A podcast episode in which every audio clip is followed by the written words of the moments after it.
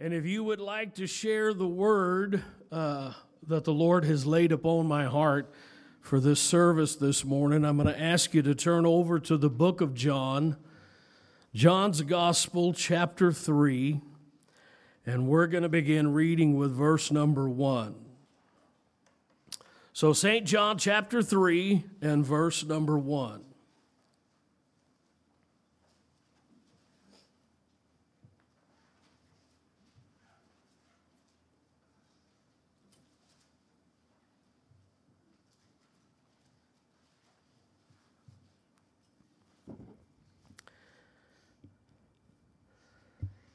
This is a familiar portion or passage of Scripture. The Bible says, And there was a man of the Pharisees named Nicodemus. He is a ruler of the Jews. The same came to Jesus by night and said unto him, Rabbi, or teacher, or master, we know that thou art a teacher come from God. For no man can do the miracles that thou doest except God be with him. I have always found that particular verse amazing. They knew that he was a teacher sent from God, and yet they rejected him. And Jesus answered, and he said unto him, Verily, verily, I say unto you, except a man be born again, he cannot see the kingdom of God. Nicodemus said unto him, How can a man be born when he is old? Can he enter the second time into his mother's womb and be born? And Jesus said unto him, Verily, verily, I say unto you that except a man be born of the water and of the Spirit, he cannot, get that, he cannot enter into the kingdom of God. That which is born of the flesh is flesh, and that which is born of the Spirit is spirit. Marvel not that I said unto thee that you must be born again. And then he gives Nicodemus an illustration. He's saying natural things are natural things and spiritual things are spiritual things. That which is born of the flesh is flesh.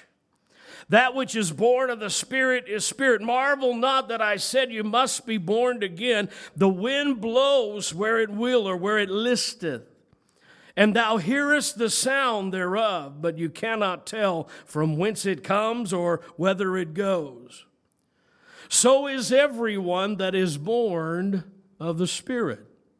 Meaning, just as the natural man hears the wind and sees the effects of the wind and the trees, the natural man can, can see that, can, can, can identify with that. He's saying that everyone that is born of the Spirit can hear the voice of the Spirit. And Nicodemus said to him, how can these things be? And Jesus answered unto him and said, Art thou a master? You are a teacher, you are a minister. Art thou a master of Israel and knowest not these things? Jesus said unto him, We speak that, that we know, and we testify that which we have seen, and ye receive not our witness. Jesus is saying, What we are telling you, we are confident in. He said, And yet you receive not our witness. He said, If I have told you earthly things, and ye believe not, then how shall you believe if I tell you heavenly things? No man hath ascended up to heaven, but he that came down from heaven, even the Son of Man.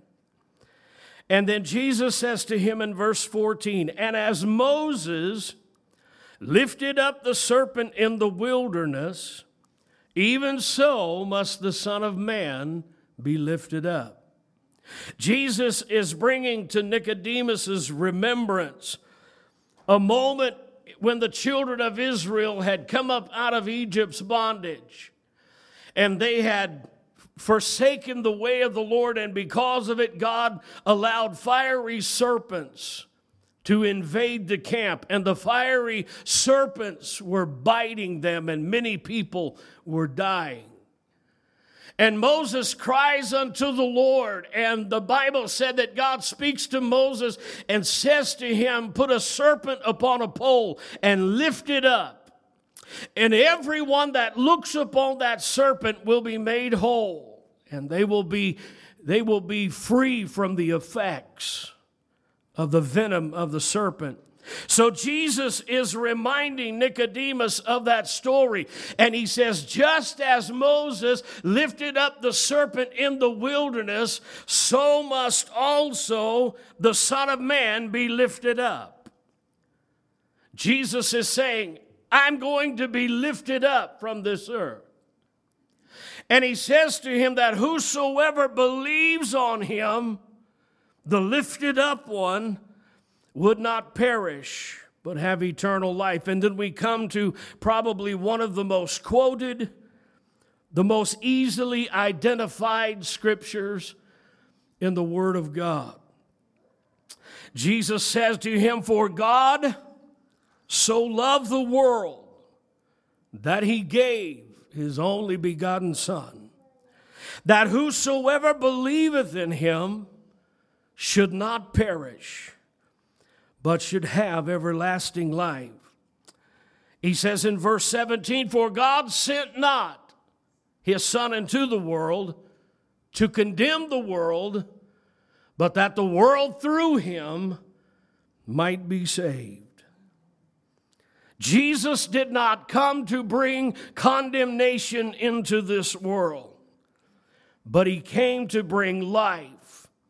He came to bring light, and that through him, the world that was already condemned might find salvation through his name in he that was lifted up. And I'm going to stop reading right there this morning.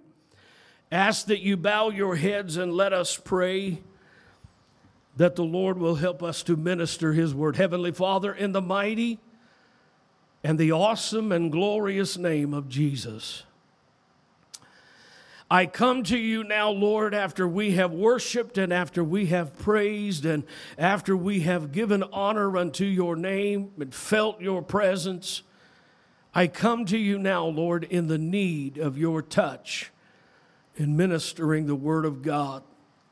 I pray that you would put your words in my mind and in my mouth, that your anointing would rest upon me and give me liberty in the house of God. Let everything that is said and everything that is done here this morning as we minister your word, let it be done to glorify Christ and to edify the body of Christ. Touch our hearts here this morning, we pray with your word. Help us to grow by that word. And for all of these things, Father, we will be eternally grateful, and we ask them now in the mighty and glorious name of your Son, our Savior, Jesus Christ. And everyone in agreement with that prayer said, Amen. I want to title my message this morning, Motivated by Love. Motivated by Love. The last few weeks, we have been looking into what it was that motivated Jesus to do and to say the things that he did and the things that he said during his earthly ministry. What was it that caused Jesus, the eternal Word of God, to leave the splendor of heaven? Step down through 42 generations uh, and wrap himself in the clothing of humanity and be a partaker of our human experience. What caused him to do that? What was it that motivated him to make the sacrifices that he made on our behalf? What was it that caused him to be motivated to action and caused him to be, amen, willing to respond to our needs and the needs of those that were around him? If you have been here the past few weeks or if you have been listening to the messages online, then you will know that we have determined that there is more than just one answer to those questions. In the first sermon of this series, we were reminded that Jesus was motivated by compassion. We were reminded that when he saw the hurting multitudes, that he was moved with compassion in his spirit. When he saw the spiritually lost and those who were misguided and those who were, amen, without knowledge, he was moved with compassion. And he said, They are like sheep without having a shepherd. It was compassion that caused him to be willing to minister to those that were sick and those that were suffering. It was his compassion that moved him to feed the multitudes and to minister to their needs. It was compassion that caused him to restore sight to the blind. He was moved and motivated with a compassionate heart. We learn without question in the first sermon of the series that Jesus was moved to his very core with compassion. He responded to their needs because of their suffering and because of their hurting. We also learned in that first message that we too are instructed to have a heart of compassion for those that are around us. We too should be moved with a heart of compassion toward the needs of others. We should be like the Good Samaritan, willing to reach out and willing to throw others a lifeline and lead them to the grace of God. Amen. How many of you know this morning that we are his hands and his feet in this world, and there are those uh, that are hurting around us and those uh, that are in need around us, and God is looking for someone with a compassionate heart that says, Yes, Lord, I'm willing to be motivated to work for the kingdom of God. In the second sermon, in the second sermon of the series, we were reminded that Jesus was motivated by a mission. The things that he did and the words that he spoke were birthed out of a mission that he was sent to fulfill. The Bible teaches us that he came on a mission to be the bread of life. He came on a mission to be the author and the finisher of our faith. He came on a mission to fulfill the law of God. How many of you remember when Jesus was crucified? The Bible said in his final breath, uh, he breathed these words It is finished. What was finished? Uh, what was he declaring to be finished? Uh, he was saying that the mission that God the Father has sent me on has been completed. Amen. It has been accomplished.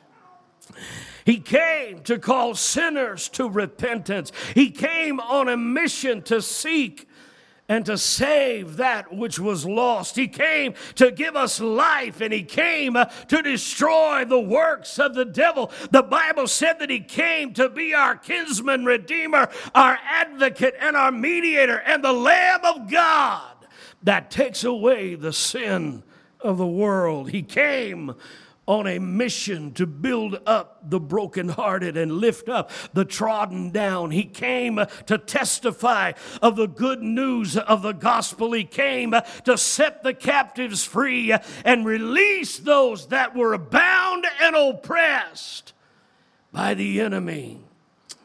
And we also learned from that second message that we too have a mission to fulfill. We learned that Jesus was a man on a mission to do the will of God, but we also learned that we too have been instructed to be about our Father's business.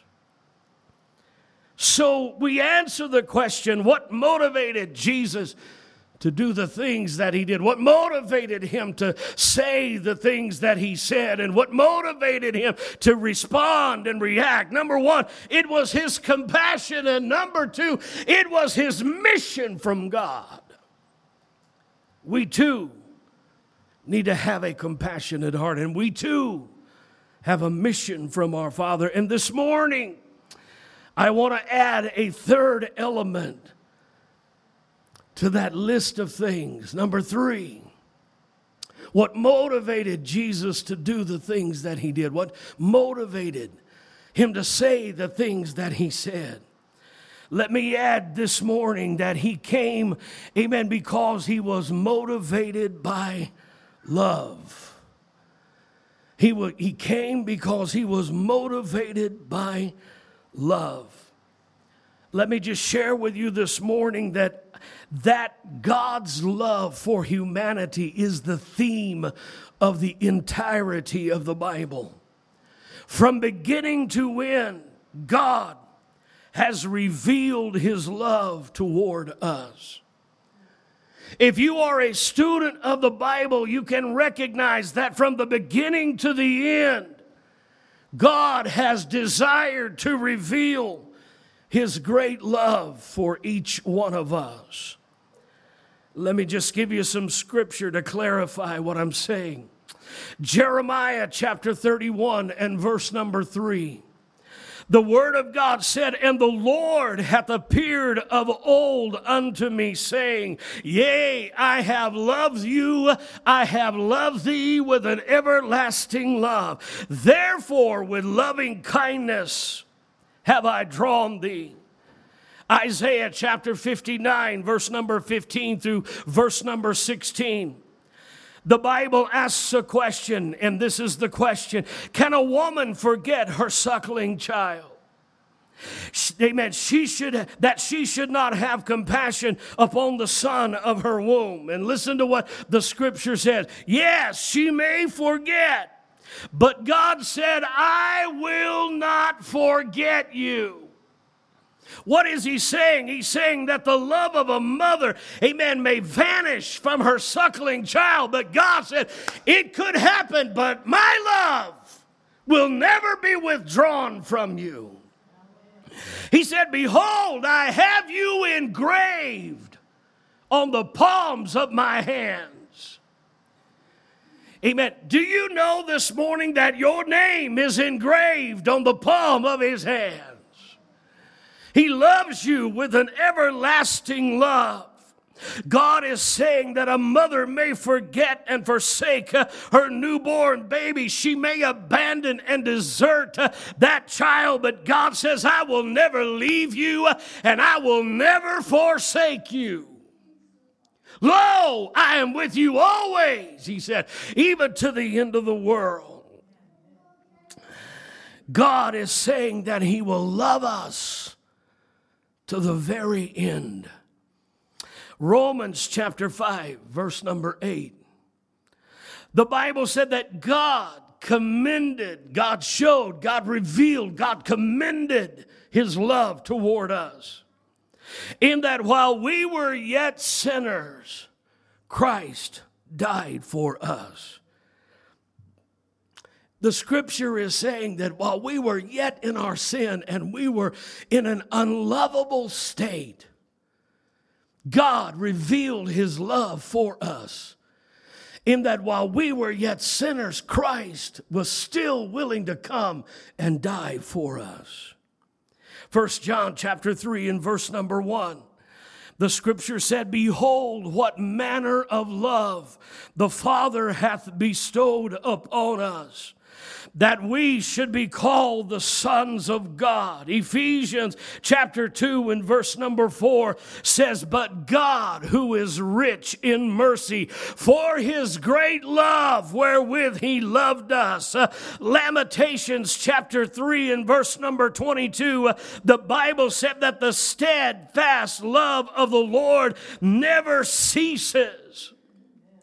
His mercies never come to an end. They are new every morning. Hmm. That is a powerful scripture. Amen. If you think you wore out God's love yesterday, guess what? When you got up this morning, He backed up the truck and unloaded a whole new truckload of love right on your life. Hello? They are new every morning. Psalms 86 and verse 15. Amen. The Bible said, But you, O Lord, our God, are merciful and gracious and slow to anger and abounding in steadfast love and faithfulness. Isaiah 54 and 10 said that the mountains may depart and the hills may be removed, but God says, My steadfast love shall not depart from you. What I want all of us to see this morning and what I want us to understand and what the Bible reveals to us uh, is that God loves us uh, with an everlasting, deep hearted love uh, that will never depart from us. Our text this morning is also a powerful witness of God's love. Nicodemus comes to Jesus by night and he says to him, he comes to him and he inquires of him the way of salvation. Jesus says to him, He said, We know you are a teacher come from God, because no man could do the things that you do except God was with him. We know that you are more than a prophet. We know. We know.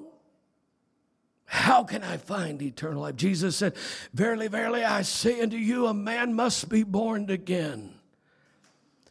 Nicodemus is thinking in the natural, like most of us do. He said, How in the world can a man, when he is old, enter a second time into his mother's womb and be born again. Jesus said, You don't understand what I'm talking about. I'm not talking about a natural birth, I'm talking about a spiritual birth. Amen. How many of you know this morning, amen, that we can be born in the natural, but we must be born again in the realm of the spirit?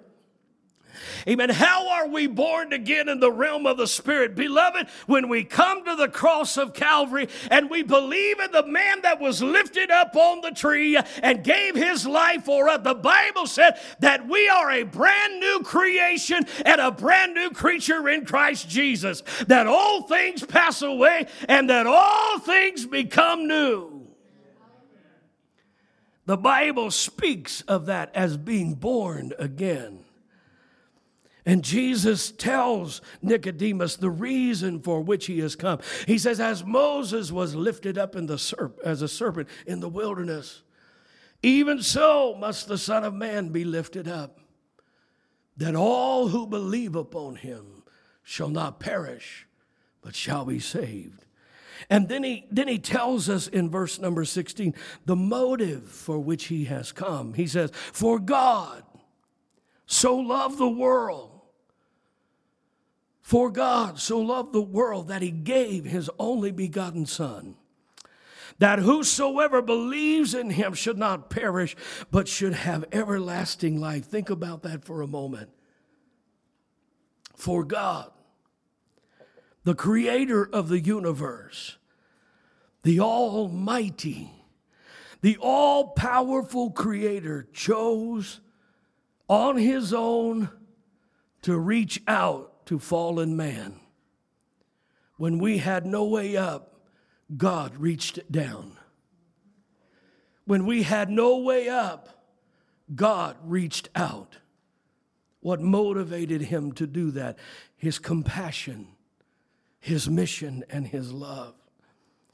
God did not just select a few. He did not just select, He did not just love the wealthy. He did not just love the talented and the refined. Thank God. He did not just love the gifted. He didn't just love the remarkable, the exceptional, or the extraordinary, but He loved the whole world. How many of you know not everything in the world is extraordinary or refined?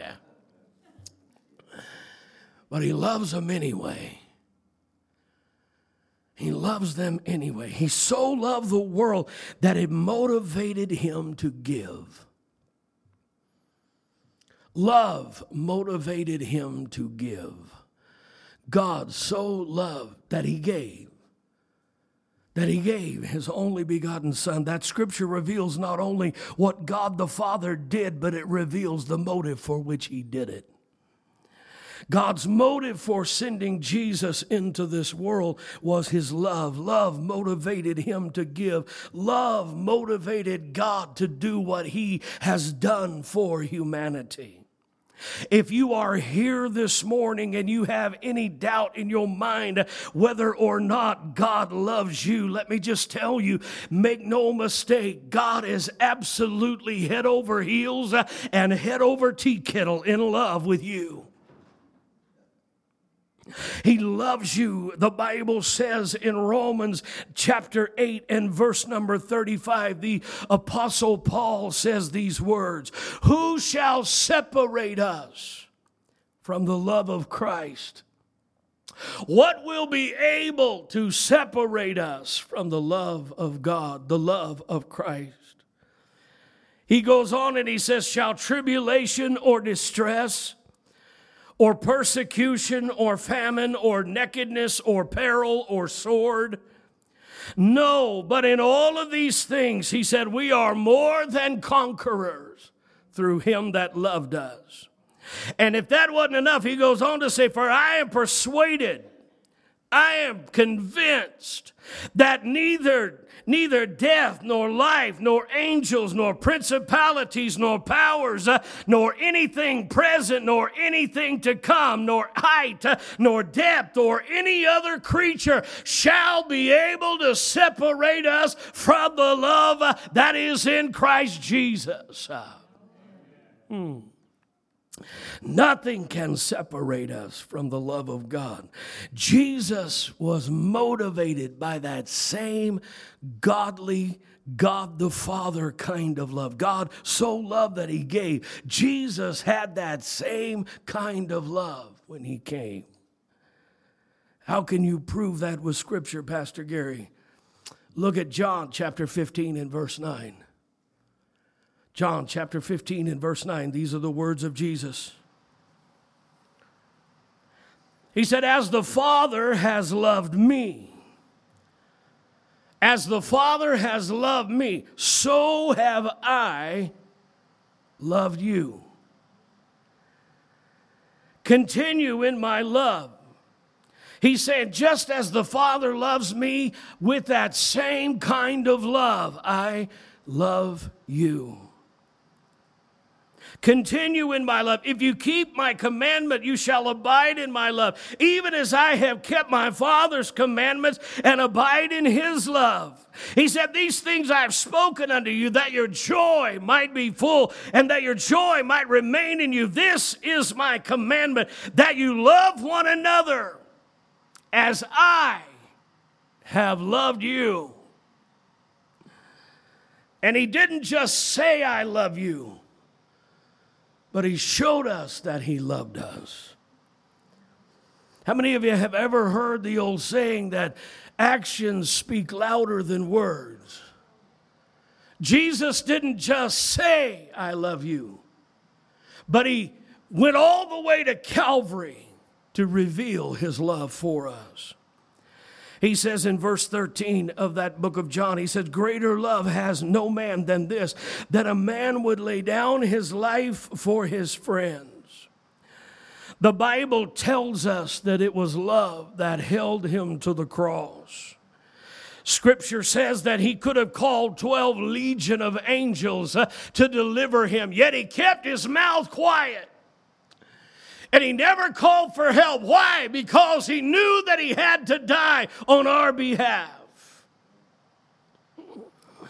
On countless occasions, he proved beyond a shadow of a doubt over and over and over again his great love. I submit to you that, amen, that Jesus didn't just say that I love you, but that he declared I love you by his actions. Throughout his entire earthly ministry, he emphasized love over law. He emphasized love over legalism. Consider the story of the woman who is caught in the very act of adultery. The Bible said that the Pharisees brought to Jesus a woman that had been caught in the very act of adultery. And according to the Mosaic law, amen, they had a right to stone her to death. And they bring her to Jesus and cast her at his feet. And they said to the Lord, the, the law of Moses says that we should stone her. What do you say? And let me just point out to you this morning that Jesus was more concerned with her forgiveness than with her execution. He's more concerned about ministering to her need than he is about following through with the law. And he does not answer them, and they ask him again, What do you say? And the Bible said that Jesus, his wisdom boggles the mind. He begins to stoop down and write upon the ground. The Bible doesn't tell us what he wrote. But the Bible said that he began to stoop down and begin to write upon the ground. And he said, You that are without sin, you cast the first stone. Well, anybody in their right mind standing there with a pocket full of rocks knew they couldn't throw one. Hello? and one by one, the Bible said that they all began to leave. And when Jesus saw the woman, he said, Woman, where are thine accusers? And she said, No one, Lord, has accused me. And Jesus said, Neither do I condemn thee. Go thy way and sin no more understand that he was not excusing her sin, but he was more concerned with her forgiveness than he was with her execution. Amen. Why? Because he was motivated by love. He was not motivated by the letter of the law, but he was motivated by a compassionate heart that was filled with love. He was motivated by love when he taught the multitudes. He was motivated by love when he healed the sick. He was motivated, amen, when he took the stripes upon his back uh, for our healing. He was motivated by love uh, when he carried his cross uh, all the way to Calvary. He was motivated by love when they drove the nails into his feet and into his head. He was motivated by love for you and I. And that same love, he asks us to walk in. That same love that God the Father had is the same love that Jesus had. And Jesus asks us to be motivated by that same love. John chapter 13 and verse 35, Jesus says these words by this will all men know that you are my disciples if you have love one to another. By this, by having love in your heart, will everyone know that you are my disciple. If you have love one to another, 1 John chapter 4, verse number 7. The Bible says, Beloved, let us love one another. Why? For God is love. He said, Let us love one another because God is love. And everyone that loves is born of God and knows God. He that does not love does not know God, for God is love. In this was manifest the love of God toward us because God sent his only begotten Son into the world that we might live through him. Herein, the writer says, herein is love Not that we loved God, but that He loved us. And that He sent His Son to be the propitiation for our sins. And then He tells us, Beloved, if God so loved us, ought we not also to love one another? If God had that kind of love toward us, then should we not have that kind of love toward others? He says, if we love one another, in verse 12, if we love one another, God dwells in us, and his love is perfected in us. Hereby we know that we dwell in him and he in us Listen to that. You hear that? Here's how we can know that we dwell in Him and Him in us. How? Amen. Because we have the love of God in our hearts.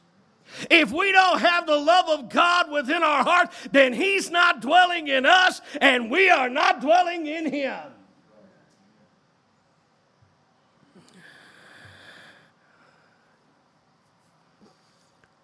We have been given a mission to walk in the love of God. Our lives should be motivated by that same kind of God love. Pastor Gary, that is beyond me to love everybody. Hello? Don't worry, you could shake your head. I totally get it. But, but here's the thing God does not just command us to love everyone and then expect us to do it on our own. Here's what He did He gave us the Holy Spirit to abide within us. And guess what the fruit of the Spirit is? It's love, it's meekness, it's temperance. Amen. You hear what I'm saying? In other words, the fruit of the Spirit is love. He gave us the ability to love, not in ourselves, but through the Holy Spirit. And if we are not loving toward others, and we are not loving toward them, then how can we say that we dwell in God and God in us? Because God is love.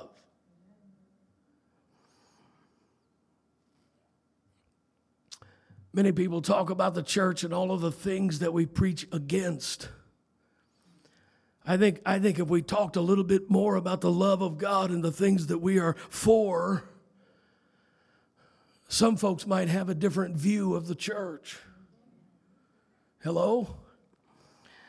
Several years ago, a rock and roll singer by the, by the name of Bonnie Raitt wrote a, and performed a song that was called Let's Give Them Something to Talk About.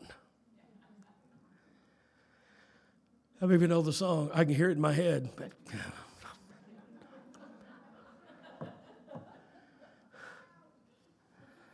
Let's give them something to talk about. The song describes two people that everyone is talking about. They are in a secret, clandestine relationship with one another, and everybody knows about it, and they are talking about them.